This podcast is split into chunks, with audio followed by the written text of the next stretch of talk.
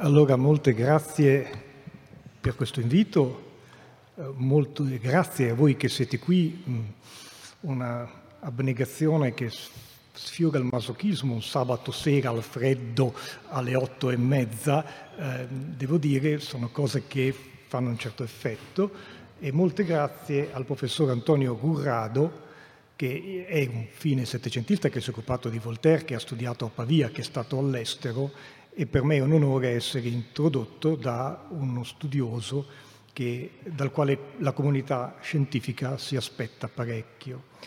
Allora io vi devo parlare della vulnerabilità eh, in una edizione del Festival della Filosofia dedicata alla giustizia. Quindi uno potrebbe chiedersi, beh, che rapporto c'è? Perché la vulnerabilità è un aspetto molto primario, fondamentale della condizione umana. Tenete presente, precede la percezione della vulnerabilità quella della mortalità, perché eh, quando è molto giovani molto spesso non si conosce la morte. E anche quando si sa che la morte esiste eh, in modo puramente intellettuale, come un sillogismo aristotelico recitato male a memoria, tutti gli uomini sono mortali, io sono un uomo, quindi io sono mortale, in realtà ci sono pagine di Condera molto belle su questo, bisogna eh, avere visto qualcosa in faccia per rendersi conto di questo. La vulnerabilità no. I bambini sanno cos'è la vulnerabilità, sia fisica sia umana, psicologica, emotiva. E la cosa interessante è che la vulnerabilità nel dibattito contemporaneo non è soltanto una cosa negativa, non viene percepito soltanto come qualcosa, ah, purtroppo, purtroppo siamo vulnerabili. Guardate, la prima a avvicinarsi a questi temi è stata una donna geniale, ma nel 1986, quindi un bel po' di tempo fa, eh, Marta Nussbaum, che si è occupato di un concetto affine, la fragilità, la fragilità del bene. E Nussbaum metteva in rilievo come ci sono dei beni che non sono dotati di valore nonostante siano fragili, ma in quanto sono fragili. E ricordava che Ulisse, lei è una grecista di formazione, eh, sceglie di abbandonare la bellissima ninfa Calipso che gli prometteva la vita eterna e immortale nell'isola di Ogigia e sceglie di tornare dalla moglie Penelope, che probabilmente nel frattempo era invecchiata, di cui non poteva sapere come si era comportata nel frattempo, cose del genere. Le figure invulnerabili non sono sempre veramente empatiche, non sono sempre vicino al nostro cuore. Chi di voi si ricorda quello che provava la prima volta che ha letto il mito della guerra di Troia, probabilmente si ricorderà che preferiva Ettore al più veloce Achille. E tu, onor di pianti, Ettore avrai. Insomma, quell'algido, invulnerabile, magnifico eroe è un po' difficile da, uh, da suscitare, da, da assumere come modello. O anche, signori, scusate, Orlando. Uno legge l'Orlando Furioso è un capolavoro assoluto, ma non si identifica con questo che non può mai morire. E poi, sapete, a un certo punto prende lo schioppo e lo butta in mare perché dice, beh, toglie alla guerra e al combattimento tutto l'egoismo, cioè lui che è praticamente vulnerabile e che uccide gli altri. O Sigfrido.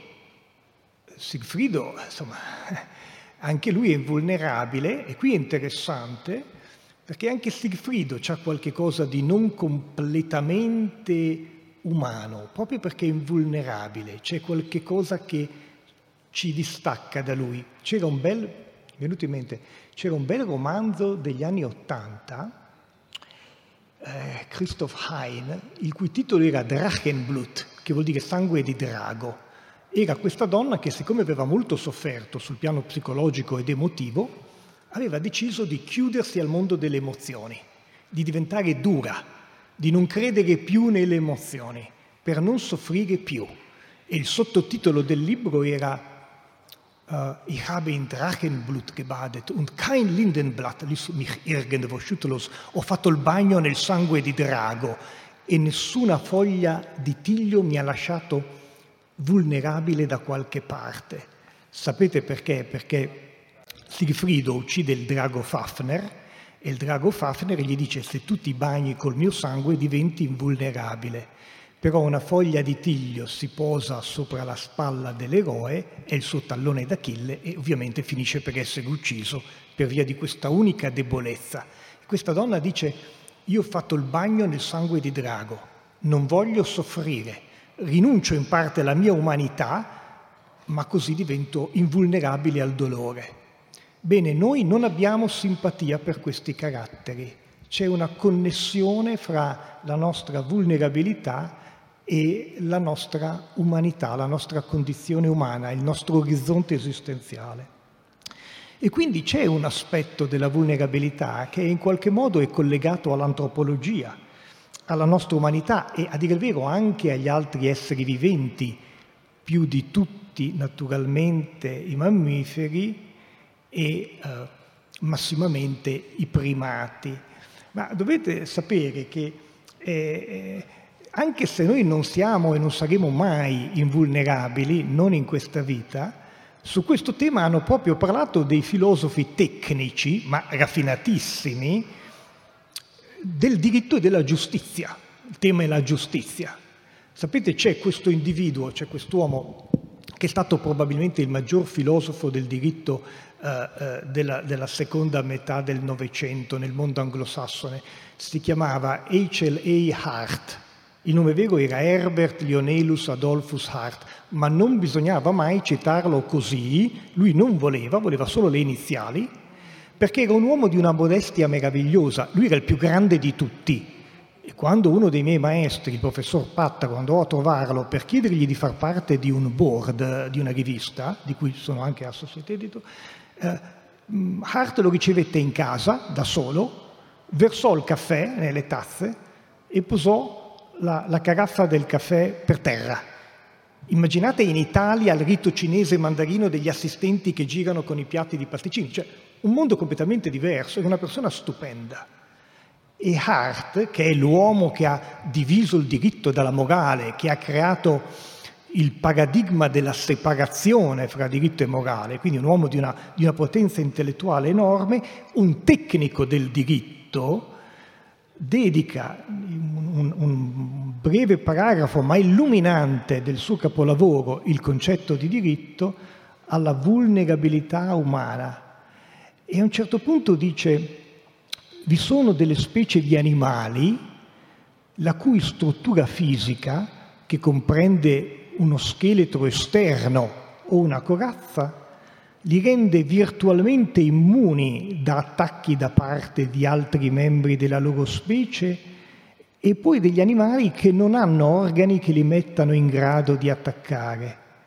Se gli uomini perdessero la loro vulnerabilità reciproca, sparirebbe un'ovvia ragione per il precetto più tipico del diritto e della morale, non uccidere.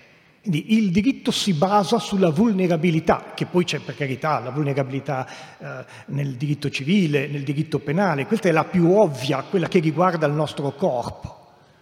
Ma Hart ebbe la capacità di visionaria di immaginare come un uomo coperto da un carapace che non è più vulnerabile, magari è ancora mortale, ma non è più vulnerabile e allora cambia tutto.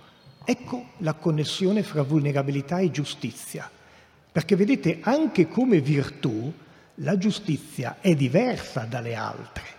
Attenzione, ogni virtù ha le sue specificità. Non so, ecco, il coraggio, studiato moltissimo dai settecentisti, il coraggio è la, la virtù dove la separazione fra essere e apparire, fra sein e scheinen, è minima. Voi potete essere uh, giusti ma non parerlo, hart aber gerecht, duro ma giusto. Potete essere saggi e non parerlo, non sembrarlo affatto. I fool shakespeariani che dicono queste cose che sembrano folli e invece nascondono una verità saggissima ma terribile. Il coraggio no, il coraggio è molto difficile essere coraggiosi e non sembrarlo. Tutta la virtù militare per eccellenza è basata anche sull'apparenza, le mostrine che devono mostrare le bandiere che vengono sbandierate. Beh, la caratteristica della giustizia è che da Aristotele in poi, opportunamente ricordato dal professor Gurrado, eh, la, vir- la, giustizia è una virtù sociale. È, lui diceva Aristotele pros heteron, rivolto all'altro, virtus ad alterum. Provate a pensarci, beh, esperimento mentale. Se siete in uno stato di perfetto isolamento, da piccoli dicevamo su un'isola deserta, voi potete essere coraggiosi, c'è un terremoto e voi non impallidite, rimanete lì fermi, tranquilli, eroici, in faccia alla morte. Ma non potete essere giusti su un'isola deserta, ci vuole un villaggio, almeno. È la virtù sociale, è la koinonichea rete, ed è l'unica, ed è l'unica di quelle grandi delle quattro. Eh, perché ovviamente proprio da Aristotele in poi sappiamo che l'uomo è un animale sociale e che non si sfugge a un certo tipo di logica del giusto, che è sempre riferita a un noi invece che a un self isolato. Questo pone delle vulnerabilità completamente nuove. Nel dibattito contemporaneo viene molto uh, ribadito ha avuto la, delicatezza il, il, professor Gurado di ricordare i miei, il mio insegnamento a Berkeley. Mi sono divertito moltissimo. L'anno scorso era un corso PhD, cinque studenti americani che leggevano Marsilio Ficino in italiano e in latino, un solluchero. Ma quando si parlava di filosofia politica sapevano proprio queste cose. Per esempio conoscevano Hans Lindahl, che è un filosofo olandese, Tilburg, in realtà di origine colombiana, che mette in rilievo come un ordinamento normativo può non avere confini, quindi può essere globale, globalizzazione, diritto globale, e quindi configurarsi come un, un inside without outside, un interno senza esterno, perché non ha confini, ma non può non avere limiti.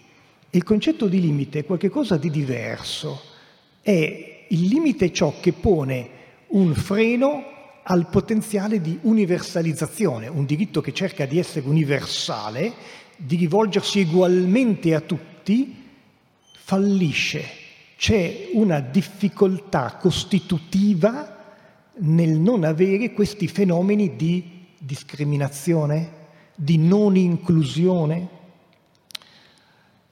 E, guardate, talvolta non ci si accorge di questi limiti di questi fenomeni di inclusione ed esclusione, sapete perché? Perché sono proprio di fronte al nostro naso, ci siamo troppo vicini per vederli. È come la lettera rubata di Edgar Allan Poe, che era legata, sapete, in una busta fatta scendere eh, con un nastro al centro della stanza, cercano la lettera dappertutto, ma non la vedono perché è troppo ovvia, proprio lì di fronte a noi. Talvolta la dinamica di inclusione e esclusione è così patente che noi non la vediamo. Ma pensate alla schiavitù in Aristotele. C'era la schiavitù, la schiavitù antica, che è diversa da quella moderna. La prima volta che insegnai a Hunter College feci la lezione sulla schiavitù in Aristotele. I ragazzi afroamericani protestarono dicendo abbiamo un professore che spiega, giustifica la schiavitù secondo Aristotele. Ovviamente dovete spiegare che la razza non c'entrava nulla, che il, il divino Platone era stato venduto schiavo eh, perché era, aveva litigato col tiranno di Siracusa. Eh, ma in realtà Aristotele è l'unico che sente il bisogno di giustificarla. Normalmente i greci non sentono il bisogno di giustificarla, la schiavitù fa parte dell'orizzonte normativo greco, c'è sempre stata, è, è indispensabile. Eh, non è che si debba dare una diversa risposta alla domanda sulla schiavitù, è che non si riesce a formulare una domanda che comporti la possibilità che la schiavitù manchi all'interno di quell'orizzonte culturale. Quindi Aristotele, che cerca vanamente di giustificarla, in realtà è il primo che sente che forse c'è qualcosa che non va. Era Olof Gigon e anche lo scomparso Enrico Berti che dicevano queste cose. Voi vi accorgete che avete dei polmoni solo quando avete corso troppo e vi manca il fiato. Vi ricordate di avere un cuore quando avete una tachicordia o siete innamorati, perché altrimenti se va tutto bene non ci pensate. Aristotele sente che c'è qualche cosa Ma se mi permettete l'altro esempio, che, visto che il professor Corrado ha citato questi due esempi, Vico. Vico nella Scienza Nuova a un certo punto dice, ma eh, a un certo punto giunge la democrazia, si dà la cittadinanza a, universale a tutti i cittadini, a tutti coloro che risiedono entro i confini dell'impero romano e quindi da aristocrazia eroica diventa una democrazia. Nessuno escluso, nessuno escluso, nessuno escluso.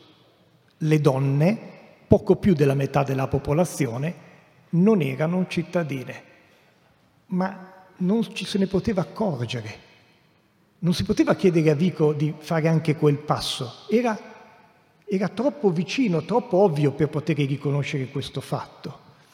Talvolta però avvengono dei processi per cui questi fenomeni di inclusione ed esclusione, queste vulnerabilità sociali connesse alla giustizia, diventano improvvisamente molto vividi. Attenzione però, eh, siccome percepisco una certa attenzione mi permetto di stringere un attimo la, vita, la vite. C'è una differenza. Questi processi vengono, queste vulnerabilità vengono recepite collettivamente in tempi molto lenti. Sono grandi shift culturali che hanno bisogno di tempo. Nella vita dell'individuo, invece, può cambiare in un attimo. C'è l'illuminazione, la conversione.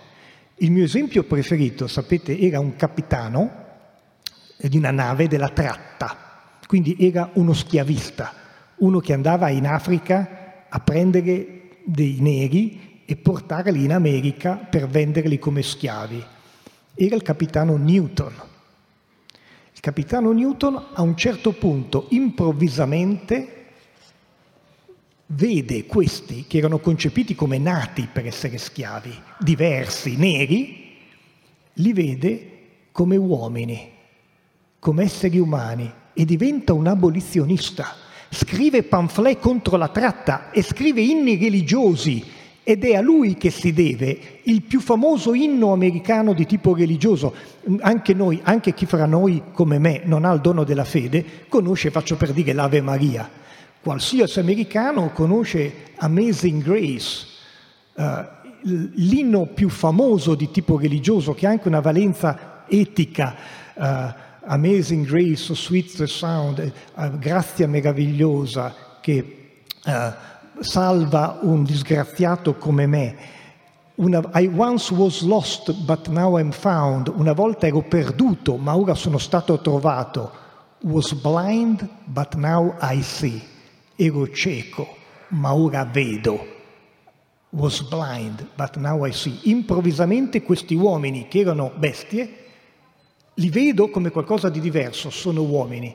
E questo è l'inno che viene cantato ancora adesso in tutte le chiese, eh, soprattutto quella eh, episcopaliana americana. E questo significa, quello che vi ho detto adesso, una sciocchezza, eh, ma vi ho detto che ci sono due tipi di vulnerabilità. Quella antropologica, no? questo sacchetto di pelle che contiene la finitudine molle e vulnerabile della nostra vita biologica, così facile da vulnare, così facile da farle soffrire la fame, la sofferenza, ma anche delle vulnerabilità che hanno a che fare con degli elementi storici, specifici, collegati alla giustizia, collegati all'interazione fra esseri umani.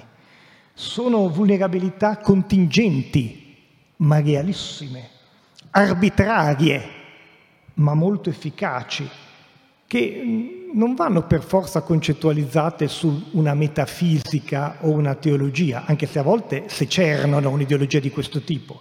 Ma per esempio, oh, ecco, un Dalit. I Dalit sono i fuoricasta in India. Sapete ci sono le caste in India, le principali sono quattro. I Dalit sono i fuoricasta, sono intoccabili. Quella è una figura assolutamente vulnerabile, ci spiegava Vittorio Hösle tanti anni fa all'Istituto di Studi Filosofici di Napoli. Pensate che la pena per chi uccide un Dalit è credo la stessa per chi uccide senza motivo una rana, mentre mm, la pena per chi uccide un bravino lasciamo perdere. Cioè, c'è proprio un problema di disuguaglianza terribile. un ebreo in Germania dopo il 1933 è primo, prima vulnerabile culturalmente e socialmente, poi anche giuridicamente e infine esistenzialmente. E quindi abbiamo delle figure di vulnerabilità, i filosofi, alcuni filosofi anglosassoni non analitici parlano di vulnerabilità situata, piccolo termine tecnico, che vuol dire proprio collegata alla contingenza, collegata a una costellazione unica di fattori storici o di fattori culturali. E quello che è interessante è che queste figure della vulnerabilità possono essere concettualizzate come degli insiemi, no? l'anziano, il disabile. È importantissimo perché questa identità permette poi di fare le battaglie per l'inclusione, fondamentale. Però, oltre a vedere cosa hanno in comune tutte queste figure della vulnerabilità, quello che affascina è un po' la, la specificità di queste figure, perché sono molto diverse una dall'altra. Guardate, un piccolo capolavoro, ultima citazione, sapete, lo so, le citazioni annoiano, le regole del conferenziere sono due, mai leggere e non fare lunghe citazioni. Ma questa citazione è da un capolavoro dovuto in gran parte a... Vabbè, è l'articolo 3 della nostra Costituzione. Tutti i cittadini hanno pari dignità sociale e sono uguali davanti alla legge, senza distinzione di sesso, di razza, di lingua, di religione, di opinioni politiche di condizioni personali e sociali. Lelio Basso e Teresa Noce c'erano dietro. E dopo c'è il secondo paragrafo, che in teoria è ancora più raffinato, ma voi sentite, è condizionata dalla storia. Chi ha scritto questo articolo sapeva chi e che cosa era in gioco in quel momento, ma i termini, concettualmente, Festival della Filosofia, sono molto eterogenei. Tanto per dire, ad alcuni di questi termini corrisponde un entry-exit, entrata-uscita. Voi potete convertirvi a una religione, non a tutte, eh? non potete diventare druso, dovete nascere druso, ma tipicamente eh, al, al cristianesimo, all'Islam ci si può convertire anche all'ebraismo, ma non è particolarmente sollecitato, non c'è un grande proselitismo. Ma il diritto di entry-exit è sicuramente parte della libertà religiosa. Prima facie, cioè a prima vista, poi il discorso è molto complesso, razza e sesso sembrano cose che non si possono scegliere. Poi invece dopo c'è tutto un discorso raffinatissimo su questi temi. Oppure il sesso è qualche, maschio o femmina ha qualche cosa a che fare con la biologia sembra fondato su dei dati empirici, anche qui questionabile quanto volete, ma la razza invece, sapete, alla razza non corrisponde nulla sul piano empirico. Il grande Cavalli Sforza ha mostrato come la divergenza genetica è un dato quantitativo e per esempio eh, due tipi d'uomo che sembrano completamente simili uno all'altro, il, il Tutsi africano e l'aborigene australiano, entrambi neri, alti, prognati, in realtà hanno la massima divergenza genetica. Non corrisponde nulla al concetto di razza umana. E così via. Quindi, eh, oppure, condizione personale. Che cosa ci mettiamo dentro? Se io sono molto conservatore e molto all'antica, ci metto dentro stato di sviluppo. E quindi dico, l'embrione è l'essere umano più vulnerabile di tutti.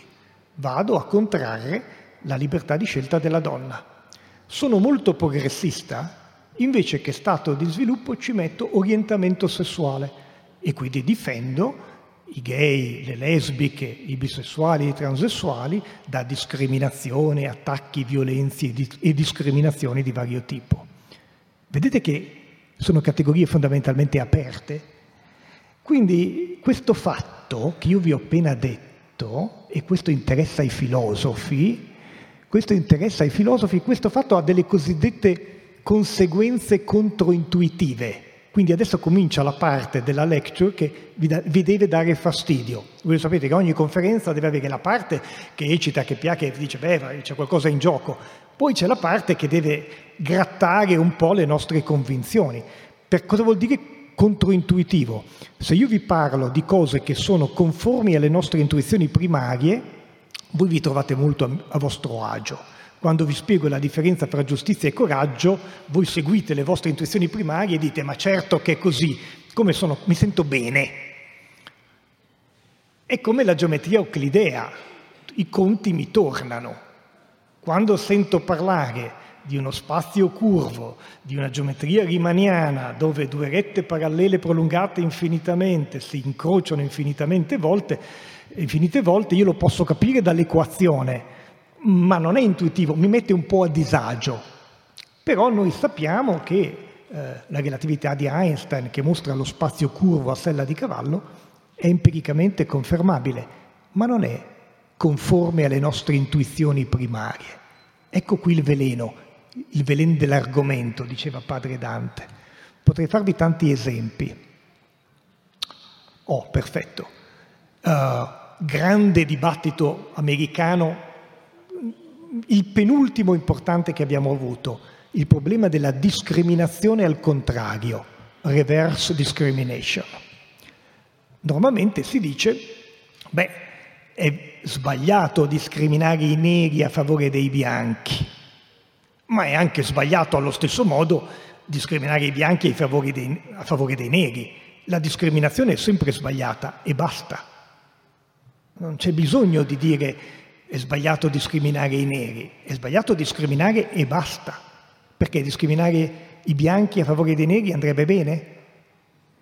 Allora, c'è un importante livello del discorso in cui è sacrosanto ed è vero che ogni discriminazione è sbagliata, che è sempre sbagliato discriminare a prescindere dal colore della pelle.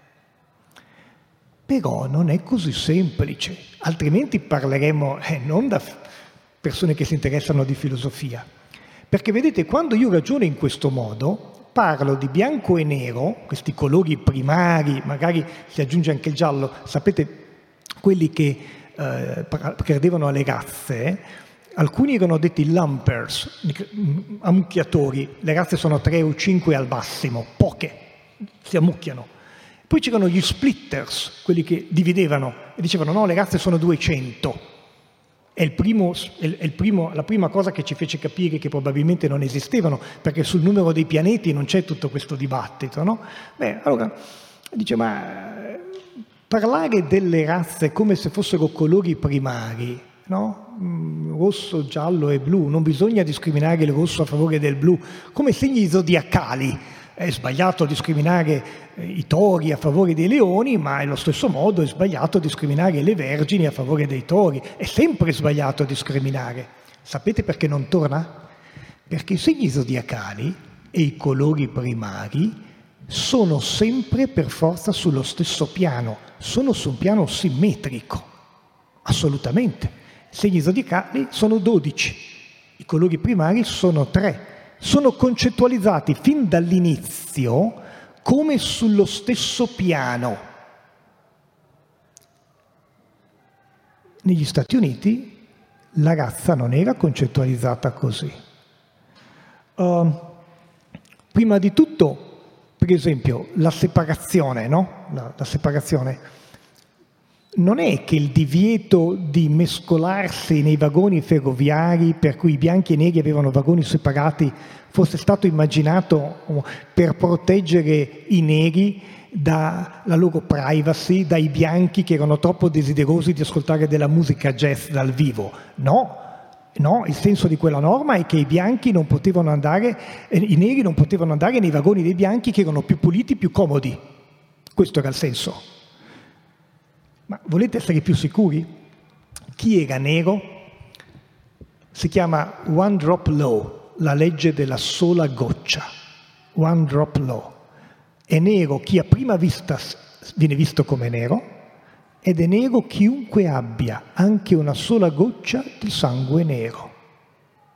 Quindi la signora che a New Orleans chiese la patente e si scoprì che aveva una nonna nera, risultò nera e, e quindi aveva una serie di restrizioni. Ora, cercate di seguirmi. Perché è stato scelto questo criterio? Ce ne sono tanti altri. Sapete, faccio per dire, in Brasile eh, papà nero e mamma nera danno nero, papà bianco e mamma bianca danno bianco e fin qui ci siamo, nero e bianco danno mulatto, tre quarti bianchi, uno di nero, quartun, tre quarti nero, uno bianco, sambo, ma non c'è la legge della sola goccia. Perché la, la legge della sola goccia? Per motivi culturali c'è l'idea che una sola goccia di sangue nero può contaminare. Questo è una cosa di filosofia. Spiegatemi perché non dovrebbe bastare una sola goccia di sangue bianco per rendere bianchi? Dov'è la differenza? No, è la goccia di sangue nero, quindi una goccia di inchiostro genetico è sufficiente per contaminare la lattea candidità della razza bianca che va preservata. Quindi l'esclusione, quindi la segregazione razziale di cui ci si è... Questa è una roba seria, eh? Cioè il divieto di matrimonio fra esseri umani di razze diverse non è che ci sia stato nel Medioevo, che manco c'era l'America, 1967, Love vs. Virginia. Fino al 1967 erano costituzionali delle leggi che proibivano a un uomo nero di sposare una bianca o una, una, una donna nera di sposare un bianco. Pensate noi noi italiani, qualcuno di voi per età si, si, ricorda chi è Emilio Salgari per caso? Lo scrittore di Sandokan? Beh, vedo che qualcuno annuisce. Beh, ricordate, Sandokan è un uomo di colore ed è innamorato di Marianna, che è inglese. Yanez è l'unico bianco perché è portoghese, è innamorato di Surama. Tremal Naik è un bengalese di razza olivastra che è innamorato della vergine della palude, Ada Corisant, che oltretutto ha 15 anni, quindi è statutory rape. Se scriviamo adesso il libro I pirati della Malesia ci mettiamo nei pasticci.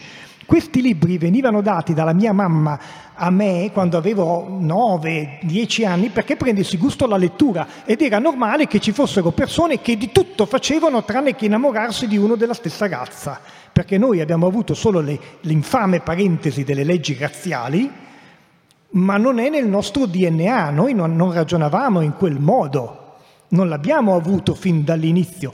Il malvagio nemico di Sandokan, questo cattivissimo Suyodana, si scopre che ha avuto anche lui una bella tresca con una donna bianca. Questo nei libri per bambini. Sapete quando hanno tradotto i pirati della Malesia in inglese per il pubblico americano? Credo nel 2003. Questo vi fa capire che cos'è la vera vulnerabilità.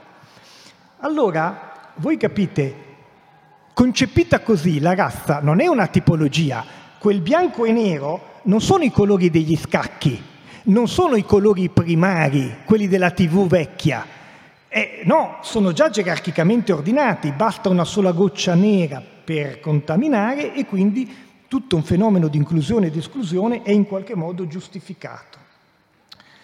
E allora le cose si complicano ancora di più, perché eh, ragionando su questi argomenti i filosofi, filosofi del diritto, sapete, quelli che sono abituati a avere conseguenze pratiche per quello che, che loro scrivono, scoprono che queste categorie non sono neanche veramente categorie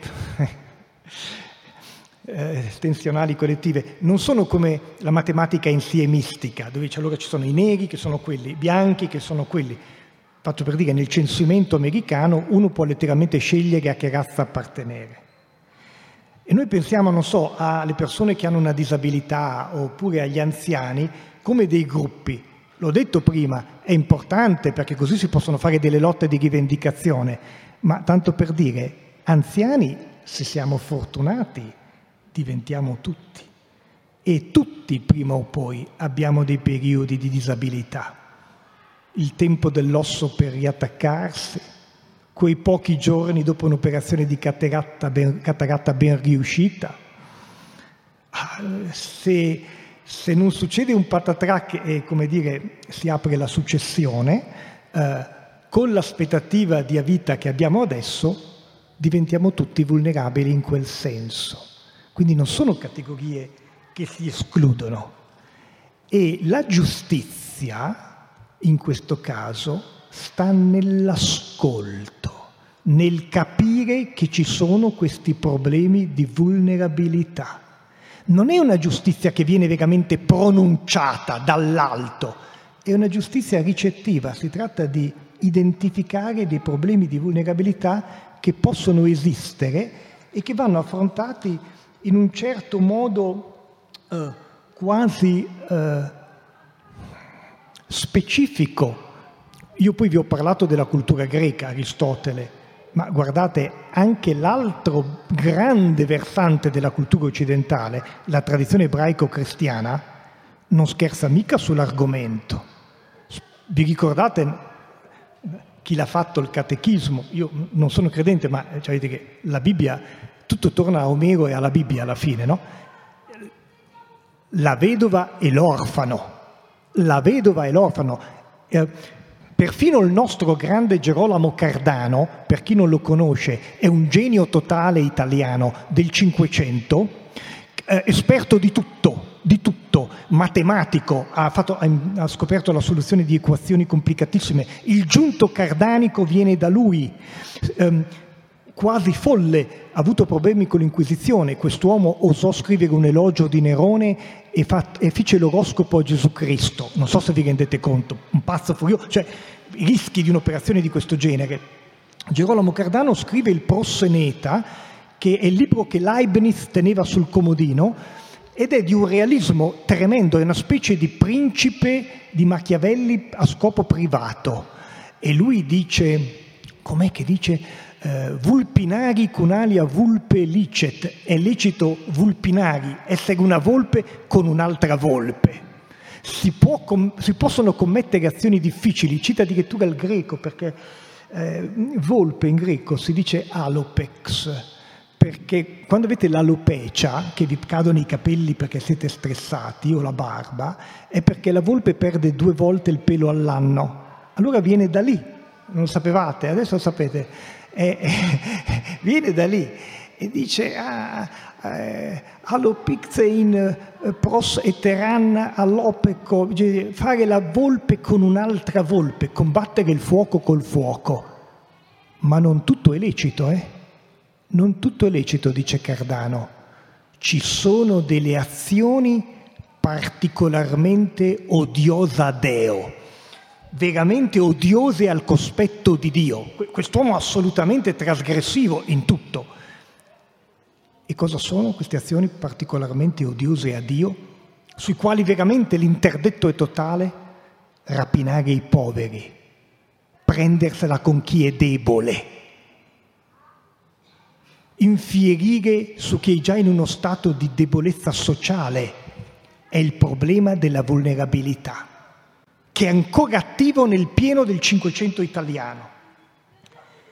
E quindi per noi avere riguardo a queste situazioni significa anche concepire un aspetto di universalità. Beh, nella, nella, nella, nella grecità è ovvio, no? è fin troppo chiaro questa categoria universale, ma anche nella tradizione ebraico-cristiana tratta bene lo straniero, ricordati che sei stato anche tu straniero nella terra di Egitto sono, hanno veramente condizionato il nostro patrimonio culturale.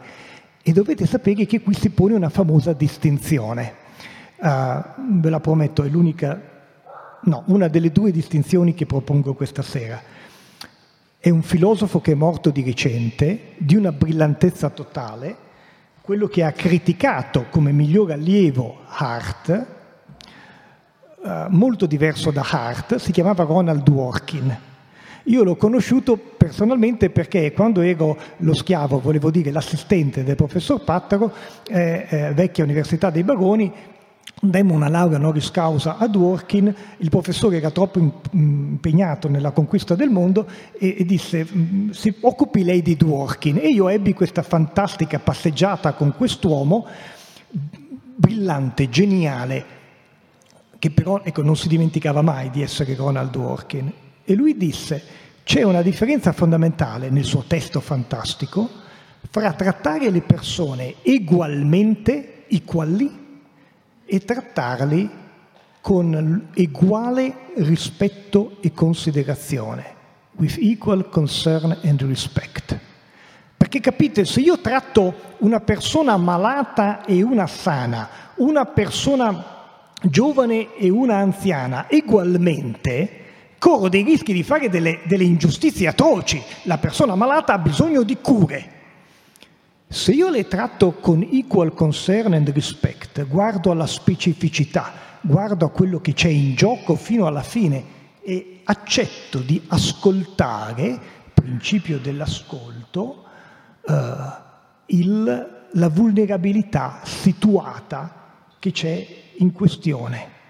Senza il riconoscimento della questione della, della, vulnerabilità, ve lo dico, alcune delle nostre norme più nobili e più belle corrono il rischio di trasformarsi in mostruosità, in cose talmente crudeli da risultare empie.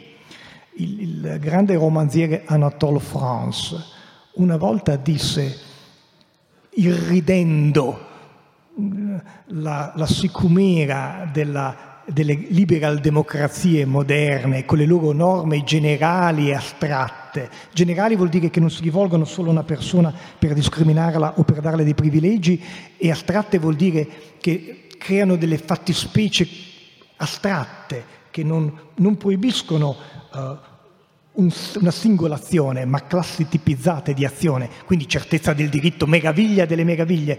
Lui dice certo, uh, con questa grandezza e questo trattare tutti ugualmente, le nostre liberal-democrazie proibiscono a tutti, allo stesso modo, al ricco come al povero, di dormire sotto i ponti. Capite la crudele ironia? Un ricco non ha bisogno di dormire sotto i ponti, dorme a casa sua, è l'homeless che ha bisogno di dormire sotto i ponti. La norma sembra uguale, sembra universale, sembra senza limiti, ma vi ricordate quello che vi ho detto di Hans Lindal? Il problema è che c'è una vulnerabilità situata, storica, e noi non ci accorgiamo che quella norma generale astratta in realtà è feroce verso chi non ha un suo proprio giaciglio. E io vi dico una cosa terribile. Quando ero appunto a Berkeley, tra l'altro dovevo, dovevo insegnare online perché c'era il Covid, ma dove, non potevo insegnare da casa mia a Bologna perché un decreto del presidente Trump rendeva vietato insegnare remotely, fuori dal territorio statunitense, ma le norme di Berkeley rendevano obbligatorio insegnare online. Quindi ho dovuto prendere un aereo per insegnare da San Francisco a Berkeley online, che è una follia. Una follia pura, uscivo di casa solo per andare in palestra, se no diventavo pazzo. E lì avevano queste palestre, sapete, costruite in questi grandi parcheggi all'aperto, c'era il Covid. Attenzione perché quello che vi dico non fa più ridere. C'era nella nostra palestra una stanza illuminata, piena di moquette, di cuscini, di segatura, per i cani, come il bellissimo cane di Mile Agostino, che i, i pets, gli animali domestici dei loro uh, padroni, che si allenavano ma volevano avere il cane al calduccio in questa bella stanza. Fuori al freddo, chi conosce San Francisco sa che è una California particolare, che c'è la nebbia, che fa freddo, c'erano le tende degli homeless, intere strade costellate di persone che non hanno dove dormire e c'era, ho fatto la fotografia, l'indicazione della città, del municipio di San Francisco che invece che provare a occuparsi di questo problema, che è impossibile, sono troppi, spiegava a che distanza mettere le tende per evitare il, la probabilità di contagio. Una cosa terribile, i cani lì al caldo, gli esseri umani fuori. Vedete la vulnerabilità situata? Essere homeless negli Stati Uniti significa questo anche. E parlo della città dove sono trattati meglio, San Francisco. Eh? Me, chilometri quadrati circondati da realtà, diceva qualcuno. Allora, guardate, la questione diventa veramente appassionante perché sono i nostri sistemi normativi, i nostri sistemi giuridici, voglio che voi ve ne rendiate conto, che hanno immaginato come soggetto tipico del diritto una specie di soggetto autonomo, sano, indipendente, solido, forte. Non si sono basati sulle vulnerabilità situate, sulla possibilità di vulnerabilità. Il soggetto tipico è una uh, figura perfettamente autonoma, capace di ragionare, ma si può agire. Vi faccio un esempio perché altrimenti credete che siano solo belle storie, no? Invece vi faccio un esempio, faccio un esempio pratico, uno solo, ve ne potrei fare altri. Fino, a, prima, al, prima, fino all'inizio degli anni 2000, in Italia, o voi avevate la capacità giuridica, e allora potete firmare i contratti, sposarvi, fare quello che volete, fare testamento, quello che volete, oppure non avevate la capacità giuridica, magari eravate, state, siete stati interdetti. È una dicotomia, o sì o no, non c'è una via di mezzo. Tertium non datur. Ma il legislatore italiano nel 2004 approfittando di un concetto antico che era quella degli intervalla insani, cioè del fatto che si può essere matti ma talvolta solo in certi momenti, normalmente non lo si è. Gli intervalla insani sono quelle, quelli in cui eh, si dice che Lucrezio abbia scritto il De Regum Nature, vi ricordate? Eneadum Genetrix, quella lì, l'avete, vedo che se lo ricordano.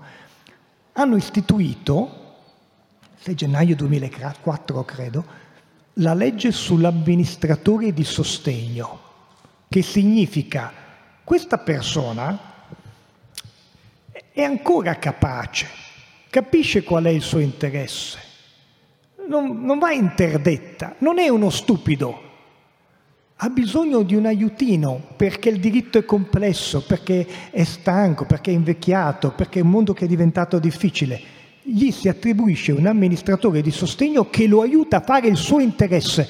Ed ecco che fra la dicotomia o sei capace o non lo è, si è messo qualcosa in mezzo che recepisce e ascolta una particolare vulnerabilità. È avvenuto nel 2004, è stato un progresso enorme, come spesso delle cose veramente importanti si parla pochissimo. Volete, voglio anche dirvi che a noi non deve stupire che il nostro ordinamento in genere concepisca il soggetto del diritto come perfettamente autonomo, invulnerabile. Sapete perché? Perché concepisce l'ordinamento stesso come invulnerabile ed eterno. Questa è una cosa che ai filosofi qua piace, a eh? chi ha veri interessi filosofici. È banalissimo, sembra difficile, è una stupidaggine, è una stupidaggine. Gli ordinamenti giuridici, gli ordinamenti politici, ovviamente non sono eterni. Sapete perché? Perché nulla lo è. È caduto l'impero romano, sono cadute le grandi repubbliche marinari che adesso sono bellissime città, eh, soprattutto turistiche, eh, sono caduti gli imperi, mm, Babilonia, de, pensate che l'attuale Atlante politico sia eterno, ma neanche per idea.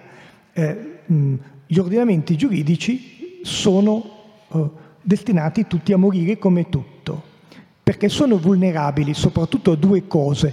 Sapete chi lo stabilì? Lorenzo Valla. Lorenzo Valla è il grande umanista che eh, dimostrò filologicamente, bisogna studiare la filologia, che la donazione di Costantino che aveva dato alla Chiesa il territorio dell'impero romano era un falso per, per, dirvi, no? per chi sa il latinetto, spero di no, perché il liceo classico io l'ho fatto in una tortura, eh, questo, lui dice, ma questo è uno che scrive eh, edificare civitatem, edificare una città, ma si edifica una urbs, la città come piazze, palazzi, strade, non si edifica una civitas. La civitas è la cittadinanza, non la puoi edificare con la cazzuola. E questo significa che tu non eri un vero latinista del periodo classico, tu sei uno recente che ha scritto un falso. E Lorenzo Valla dice non, ci sono due forze contro cui la prudenza politica lotta opponendosi, ma fallisce per forza. Il tempo e la fortuna. Il tempo e la fortuna, il combinato disposto del tempo e la fortuna fanno sì che noi siamo per forza vulnerabili e per forza destinati a perire. Quindi la vulnerabilità degli ordinamenti è un aspetto fondamentale, lo capite anche voi. Non troverete mai nei nostri ordinamenti una sola frase normativamente significante che si riferisca a quello che avviene in caso di distruzione, conquista, estinzione dell'ordinamento, assorbimento in un altro ordinamento. No, si assume che sia eterno. Stars and stripes forever, stelle e strisce per sempre. Alme sol possis tu nihil urbe Rome videre maius, il carme seclare di Orazio, possa tu, o almo sole, sole datore di vita, non vedere mai nulla più grande di Roma, eternità. Si autoconcepiscono come eterni, ma non lo sono. E questo non vi deve stupire. Si chiama, per chi è interessato proprio, sapete, a, a queste cose, il paradosso della prefazione. Ve lo spiego perché è divertente. Se voi fate una tesi di laurea, scrivete la prefazione per ultima. E quando la scrivete, voi dovete scrivere sull'assunto che non ci sono errori, perché se ci fossero li correggereste. State consegnando la vostra tesi, però voi sapete anche che ci sono per forza, perché ci sono errori in tutti i libri, quindi figuriamoci se non c'è nella vostra tesi di laurea che il vostro docente forse ha letto. Questo significa che voi sapete, dovete agire come se non ci fossero errori, ma in realtà ci sono il paradosso della prefazione incardina aspetti fondamentali della vita umana. Quando voi vi sposate, dite io per sempre sarò nella bella e buona e cattiva sorte, eccetera, eccetera. In California un anno il 50% dei matrimoni eh, si erano conclusi dopo i primi due anni. Uno lo sa che possono succedere degli incidenti, ma non può sposarsi dicendo sai cara io ti sposo finché le cose vanno bene, cioè sei un matrimonio in quel momento devi crederci, paradosso della prefazione. Noi siamo incardinati in questo, sappiamo che i nostri ordinamenti normativi sono vulnerabili, ma dobbiamo agire come se non fossero vulnerabili. Mi avvio alla chiusura, perché tra l'altro sapete, sapete perché lo dico? Perché c'è un grafico dell'attenzione, non ci crederete, l'ho imparato negli alpini, eh? cioè, quando, per l'esame da caporale, cosa, ma è vero, all'inizio l'attenzione è bassa, poi se il docente sacrifica abbastanza della sua dignità personale, sale sempre di più. Da un certo punto in poi può anche essere Norberto Bobbio, la Levi Montalcini, comincia a scendere verso la fine schizza verso l'alto, perché uno dice ho rinunciato a un sabato sera per ascoltare questo, voglio massimizzare i risultati. Allora io vi dico che siamo alla fine per chiedervi l'ultimo sforzo, francesi un ultimo sforzo. Alla mia destra il professor Antonio Gurrado sa chi disse francesi un ultimo sforzo, ma io non lo dirò neanche sotto tortura, eh, ve lo dirà lui. Uh, ci sono conseguenze enormi, importantissime dal punto di vista della filosofia morale e teoretica. Vi faccio un solo esempio, la categoria dell'eguaglianza. Vi ricordate? Equally, equal concern and respect, egualmente, st- uguale interesse, cons- ehm, rispetto e considerazione. Se la filosofia della vulnerabilità è corretta, eh beh, bisogna stare attenti perché noi non abbiamo più una eguaglianza con la E maiuscola. Abbiamo detto che si sviluppano sempre dei fenomeni di inclusione ed esclusione? Non abbiamo lo stato perfetto, l'equalitas equata, l'eguaglianza ottenuta, dove possiamo finalmente stare tranquilli. Adesso non, nessuno è escluso, perché forse proprio sotto il nostro naso ci sono terribili diseguaglianze e discriminazioni e vulnerabilità delle quali non ci rendiamo conto. Voi lo sapete che fino agli anni 60 le donne in Italia, ho detto anni 60, non erano ammesse tipo alla magistratura giudicante perché si diceva il ciclo del mestruo può eh, interferire in una decisione equilibrata. Non potevano fare il soldato. Io insegno all'Accademia Militare di Modena al corso allievi ufficiali carabinieri. Abbiamo grandi donne mili- con dote militari. Sapete come si fa a riconoscere quando c'è il veleno? È facilissimo vi dicevano l'uomo e la donna hanno virtù diverse. La donna è troppo pura, è troppo nobile, si occupa, ha delle specificità tali per cui la vita militare è impensabile, quasi fisiche. Però l'uomo non aveva interdizioni.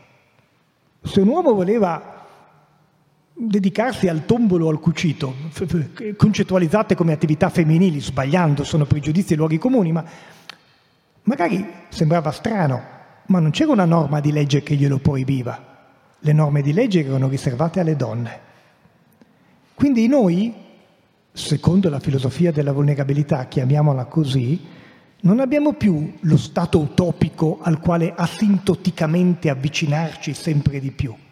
Noi abbiamo soltanto, non abbiamo più lo stato di buona salute, abbiamo solo diverse varianti virali e diversi vaccini per ogni variante. Noi individuiamo una vulnerabilità e ci dedichiamo a quella perché in quel momento è quella che scotta. Ed ecco qui erano ovviamente razza, sesso, religione, condizioni personali. Non aveva senso scrivere casta perché non avevamo le caste qui. Quello che rimane, però validate e giustificate, sono le pratiche di eguaglianza quindi non l'eguaglianza come equalitas equata, ma l'eguaglianza come equalitas equans.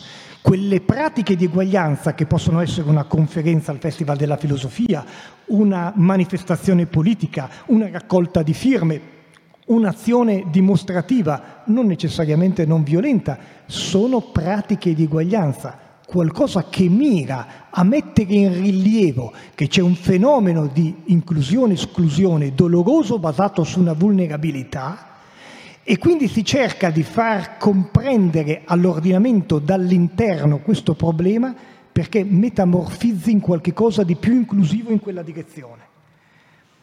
A questo punto voi capite che il mondo descritto dalla filosofia della vulnerabilità è un mondo filosoficamente minimalista, non si appoggia ad alcuna metafisica, anche se non esclude che possa essere molto utile averne una, non si basa su un'antropologia, sul diritto naturale, ma non esclude neanche che si possano fare argomenti basati su questi concetti.